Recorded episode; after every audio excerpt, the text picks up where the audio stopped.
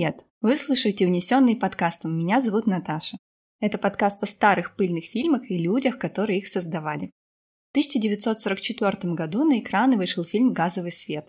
Картина имела невероятный успех как у зрителей, так и у критиков. Декорации и костюмы прекрасно воссоздавали дух викторианской эпохи, а актерский состав получал похвалу за безупречную игру. «Газовый свет» получил семь номинаций на «Оскар», из которых выиграл две – за лучшую женскую роль и лучших художников-декораторов.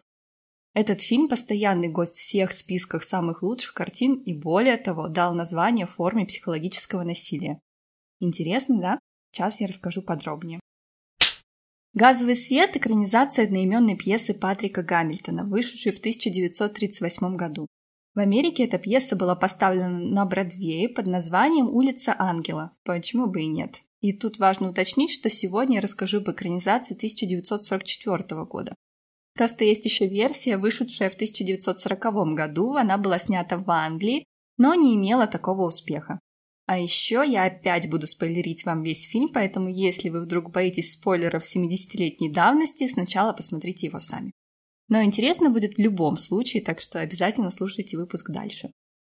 Итак, действие фильма происходит в викторианской Англии. Пола Олквист с юности живет в Италии, а именно с тех пор, как ее тетя Элис, бывшая ее опекуншей, была задушена в Лондоне. Ну и еще у нее были украдены драгоценности. Тетя эта, кстати, была известной оперной певицей.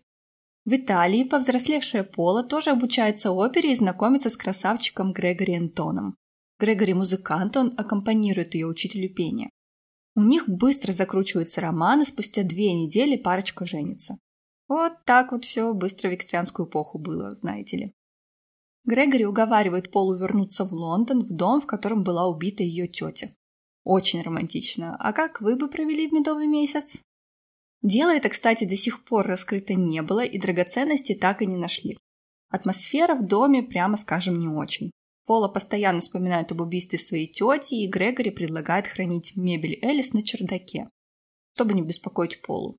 А еще Пола находит письмо, адресованное тете от некого Сёрджиса Бауэра. Только вот Грегори почему-то очень злится из-за этого письма и срывается на свою жену. Совсем не подозрительно. А еще он нанимает молодую горничную Нэнси и настаивает, чтобы та не беспокоила его очень нервную жену. Я уже догадываюсь, кто получит премию «Муж года» 1944. И чтобы точно укрепиться в этом звании, Грегори еще и упрекает Полу в ее якобы забывчивости, когда та во время посещения лондонского Тауэра не может найти подаренную им брошь, которая совершенно точно лежала в полной сохранности в ее сумочке. Кроме того, Полу преследуют шумы, которые доносятся с заколоченного чердака. А еще она замечает, что в свет в газовых рожках, которые тогда использовались для освещения, сами по себе тускнеют без какой-либо причины, когда Грегори уходит работать в студию. Будто этого всего мало, Грегори флиртует с Нэнси на глазах у жены, а горничная, кстати, презирает Полу и без конца портит ей нервы. Ее тревожное поведение замечает инспектор Брайан Кэмерон из Скотланд-Ярда, с детства поклонник Элис. Пораженный сходством Пола с ее тетей, Кэмерон вновь пытается открыть старое дело и обнаруживает, что подарок в виде королевских драгоценностей так и не был возвращен после убийства Элис. Грегори тем временем изолирует свою жену от мира, он убеждает ее, что она клиптоманка, картину вот дома еще спрятала и вообще слишком нездорова. Помните, как она брошь потеряла? И появляться ей на публике не стоит, короче. А когда у него не получилось помешать ей посетить вечеринку, устроенную старой знакомой семье, Грегори просто обвиняет Полу в краже его часов. Почему бы и нет? В семейных спорах все способы хороши, видимо. Возможно, ему стоило спросить совета у Кристофера Уокина. Он у нас эксперт в семейных делах, если помните из прошлого выпуска. Короче, потом он эти часы находит в ее сумочке, и у Пола начинается истерика на глазах у гостей вечеринки. Рассерженный Грегори забирает ее домой и рассказывает сказки, что ее мать умерла в психушке, и что то письмо от Сёрджиса Бауэра вообще никогда не существовало. Пол, естественно, начинает сомневаться в собственном здравомыслии, и у нее случается нервный срыв. Но инспектор Кэмера начинает что-то подозревать и дает патрульному поручение наблюдать за Грегори, и оказывается, что он частенько посещает пустующий дом по соседству и вообще планирует поместить Полу в психушку. Такие вот планы на семейную жизнь. Когда Грегори уходит на свою работу, Кэмерон заходит в гости и предлагает Поле свою помощь, рассказывая, что все эти странности в доме реальны, а не игра ее воображения. На самом деле Грегори ходит в тот пустой дом, чтобы попасть на свой же чердак через окно на крыше. Что вы знаете о придуманстве? Те звуки, что слышала Пола, не что иное, как попытка Грегори обыскать вещи Элис, а когда он включает свет на чердаке, уменьшается подача газа к лампам внизу. Вот вам и газовый свет. Кэмерон открывает стол Грегори, и Пола находит письмо от Бауэра, которое, если вы помните, было иллюзией по утверждению мужа. Они понимают, что Грегори на самом деле Сёрджес Бауэр, который убил Элис, но его прервали, прежде чем он смог найти ее драгоценности. Его брак с Полой был схемой, чтобы получить доступ к дому ее тети, за которой последовала хитрая стратегия, чтобы свести его жену с ума и поместить ее в лечебницу, оставив ему поместье Элис и позволив ему спокойно искать драгоценности. Я же говорю про Думан. На чердаке Сёрджи все-таки обнаруживает спрятанные на виду драгоценности, они были вшиты в один из знаменитых сценических костюмов Элис и замаскированы под бижутерию. Когда он возвращается вниз, обнаруживает, что в его столе кто-то копался, а психически истощенная Пола признается, что ее посетил некий мужчина. Чтобы защитить ее, добрая глуховатая кухарка Элизабет уверяет Сёрджеса, что это всего лишь плод ее воображения, но это только доводит Полу до отчаяния. Ей уже кажется, что и приход инспектора ей привиделся. Но появляется Кэмерон, у них с Сёрджесом случается потасовочка, после чего на чердаке негодяя привязывают к стулу. Пола теперь понимает, что она на самом деле здорова и не сходит с ума. Сёрджес умоляет освободить его, но Пола ему больше не верит, так что наш продуман отправляется под арест. Конец. Да, пересказ сюжета сегодня получился очень подробный, но иначе никак, правда. Как я уже говорила ранее, фильм снят по одноименной пьесе. Когда студия MGM вдохновилась успехом пьесы на Бродвее, они выкупили права на ремейк. Они даже хотели уничтожить все копии первой британской экранизации, но у режиссера Торалда Диккенсона был свой личный экземпляр, и фильм сохранился до наших дней благодаря этому. Насколько все проще было в те годы, да? Но, несмотря на эти попытки, британская версия была показана в американских кинотеатрах под названием «Улица ангелов», но только в 1953 году. А американская, кстати, выходила в Англии как убийство на Тортнан-сквер. Но британская экранизация на самом деле была достаточно удачной, хотя все же значительно уступала версии 1944 года. Критики говорили, что в голливудской версии фильма не просто прекрасно воссоздана викторианская атмосфера, но и чудесно передана напряженность действия, и все благодаря талантливой операторской работе и блестящей актерской игре. Именно поэтому вся картина целиком выглядит совершеннее. Кстати, режиссером версии, о которой мы сегодня говорим, был Джордж Кьюкер. Если вам вдруг кажется, что вы уже слышали это имя, то вам не кажется. Он был одним из временных режиссеров «Волшебника страны Оз» и «Унесенных ветром». На главную женскую роль рассматривались актрисы Айрин Дан и Хэдди Ламар, но они обе отказались. В итоге главные роли исполнили такие актеры, как Ингрид Бергман в роли Полы, Шарль Буае в роли Грегори и Джозеф Каттен в роли инспектора Кэмерона. Но Ингрид Бергман, шведка по национальности, была не такой известной, как ее партнеры по съемкам. Бергман не так давно получила приглашение в Голливуд от известного продюсера Дэвида Селзника. Он, например, приложил свою руку к унесенным ветрам. Опять у нас все крутится вокруг этого фильма. Ингрид заключила с Селзником контракт и, начиная с 1939 года, снялась в ряде успешных голливудских фильмов, например, знаменитой «Касабланке». До этого ей доводилось участвовать только в шведских и немецких картинах. Но постепенно Ингрид становилась все более известной в США и уже приобрела статус голливудской звезды. И вот в 1944 году от своего агента она узнала, что Селзнику поступило предложение о ее участии в газовом свете. До этого Ингрид видела постановку на Бродвее, так что была заинтересована в съемках. А еще ей хотелось сыграть Шарлем Буае, который же к тому моменту был утвержден на главную мужскую роль. Возможно, это был ее селебрити краш, кто знает. Но он, кстати, ничего такой был, можете посмотреть потом в телеграм-канале подкаста, я там выложу фоточки к выпуску. Но Селзнику не очень понравилась идея участия Бергман в этом фильме. Ему не нравилось, что его главная звезда будет играть такую хрупкую, нестабильную молодую жену, да, у него еще к тому моменту появилась собственная киностудия, и его не устраивало, что его актриса собирается сниматься не у него. Он еще успел покачать права, чтобы имя Ингрид стояло первым в титрах, хотя предполагалось, что оно будет стоять вместе с Буае. Но Ингрид по этому поводу вообще не парилась, ей просто тупо хотелось сняться уже в этом кино. Позже она вспоминала, что ей было трудно уговорить упрямого селзника одолжить ее на МГМ. Я почти потеряла надежду, потому что Шарль Буайе ревниво относился к подобным вещам. Он был звездой гораздо дольше, чем я, поэтому мне пришлось плакать, рыдать, умолять, прежде чем Дэвид уступил. Правда, с большой неохотой. На самом деле в этом ей еще помог режиссер. Кьюкору очень понравилась идея снять в этом фильме именно Бергман. Она была высокой, крепкой, здоровой женщиной, и вроде как это не сочеталось с таким хрупким образом, но в этом и был интерес. Вот что говорил позже Кьюкор. Превратить такого человека в испуганное, дергающееся существо интересно и драматично.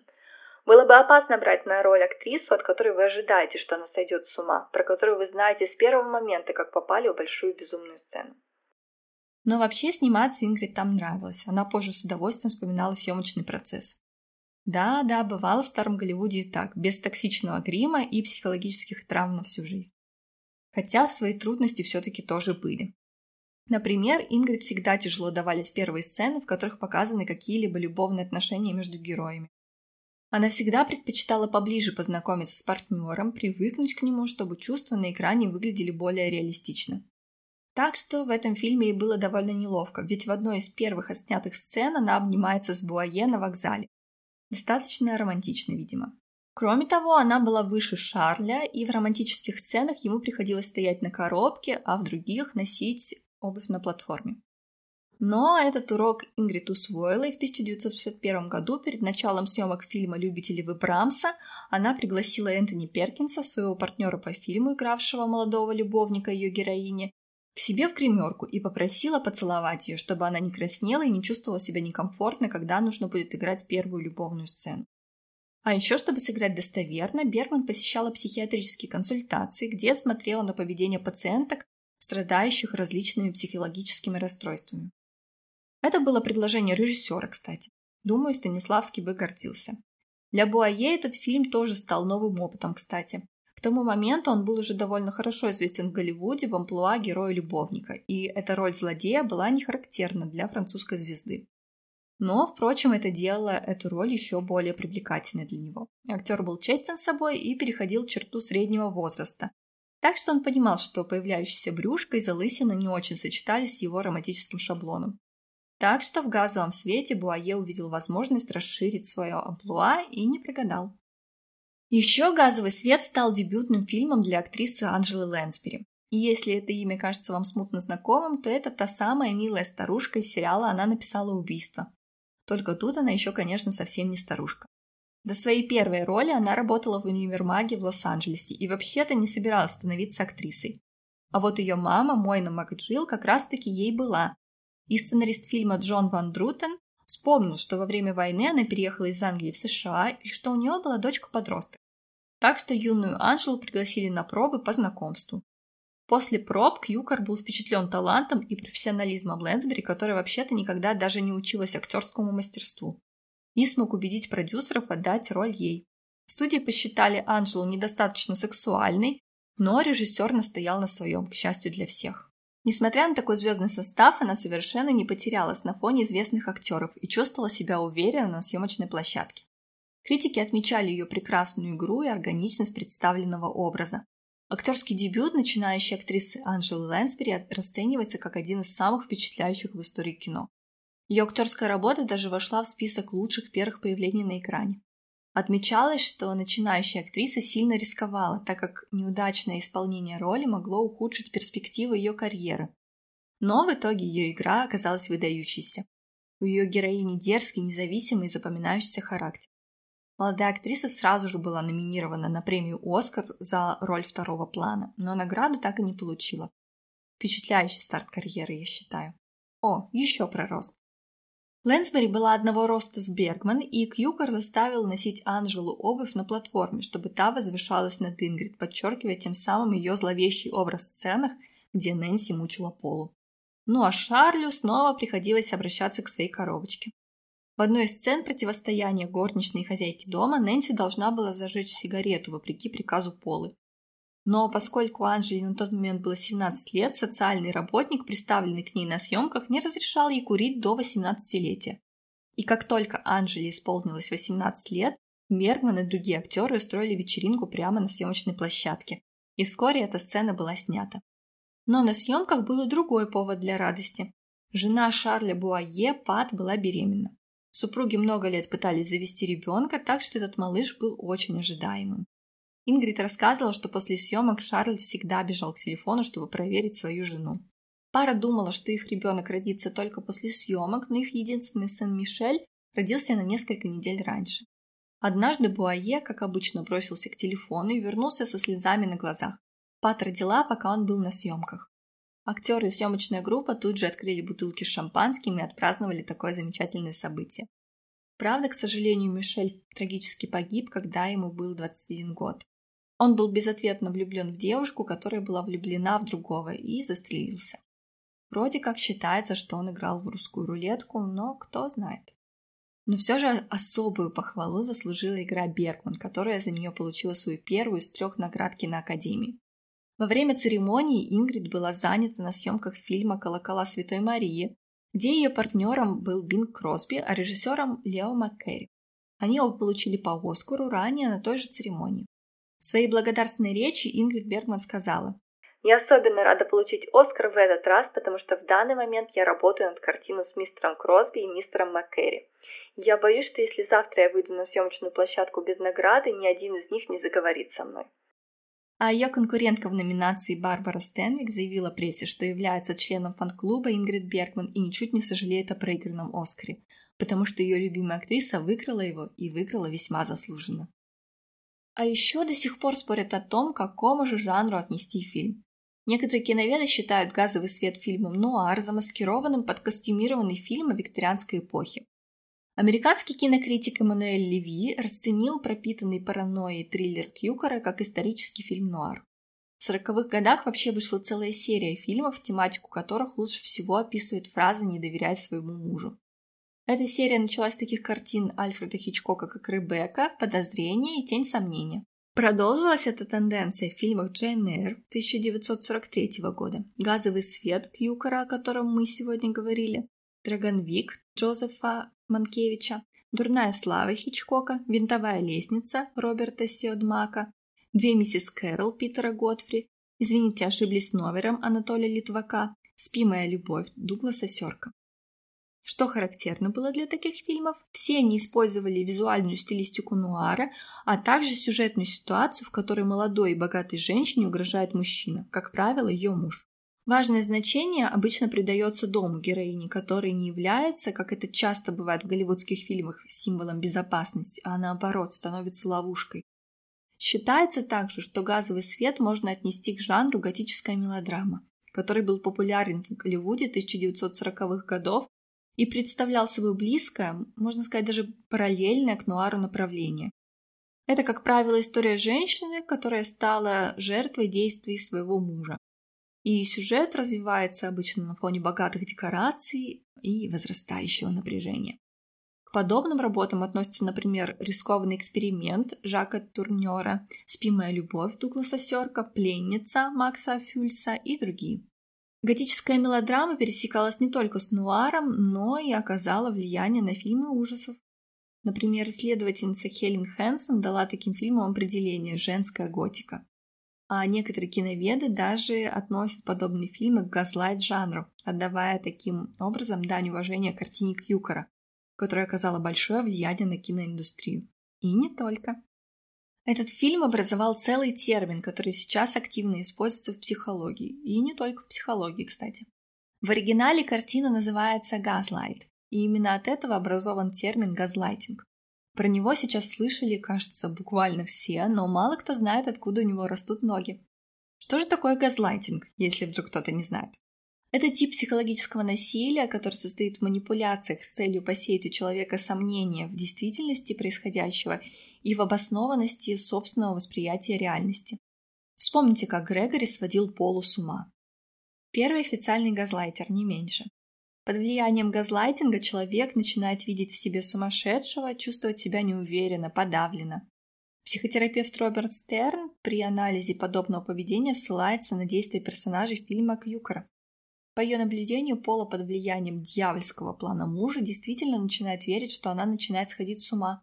Она впадает в истерику, становится хрупкой, дезориентированной. Чем больше у нее сомнений в способности отдавать отчет в своих действиях, тем более нервной и неуверенной она становится. Пола не знает истинных намерений Грегори, она старается заслужить его поддержку, одобрение, но тот стремится к тому, чтобы убедить ее в том, что она действительно сходит с ума. Вырваться из этой психологической западни удается только после вмешательства инспектора Кэмерона. Стерн также отмечает, что фильм является иллюстрацией того, что газлайтинг происходит только во взаимоотношениях между двумя людьми. Грегори нуждается в Поле, чтобы почувствовать свою силу и контроль.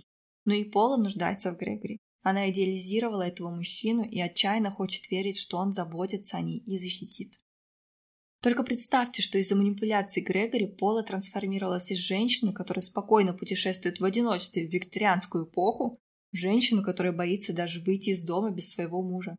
Газовый свет и по сегодняшний день остается классикой саспенса.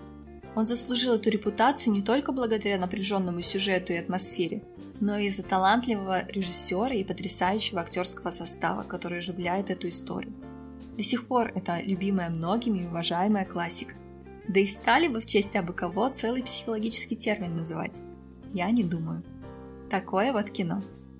Это был унесенный подкастом. Спасибо, что прослушали этот выпуск до конца. Подписывайтесь, чтобы не пропустить новые нескучные истории о классическом Голливуде. Если вам понравилось, поставьте лайк, оценку, напишите комментарий о подкасте. Это очень поможет нам развиваться, а также будет мотивировать продолжать в том же духе. А еще я буду признательна, если вы расскажете о подкасте в своих соцсетях, ну или просто поделитесь со своими друзьями и близкими. Подписывайтесь на наш телеграм-канал, ссылка есть в описании. Там вы найдете фотоматериалы к каждому выпуску. Совсем скоро услышимся снова. Пока!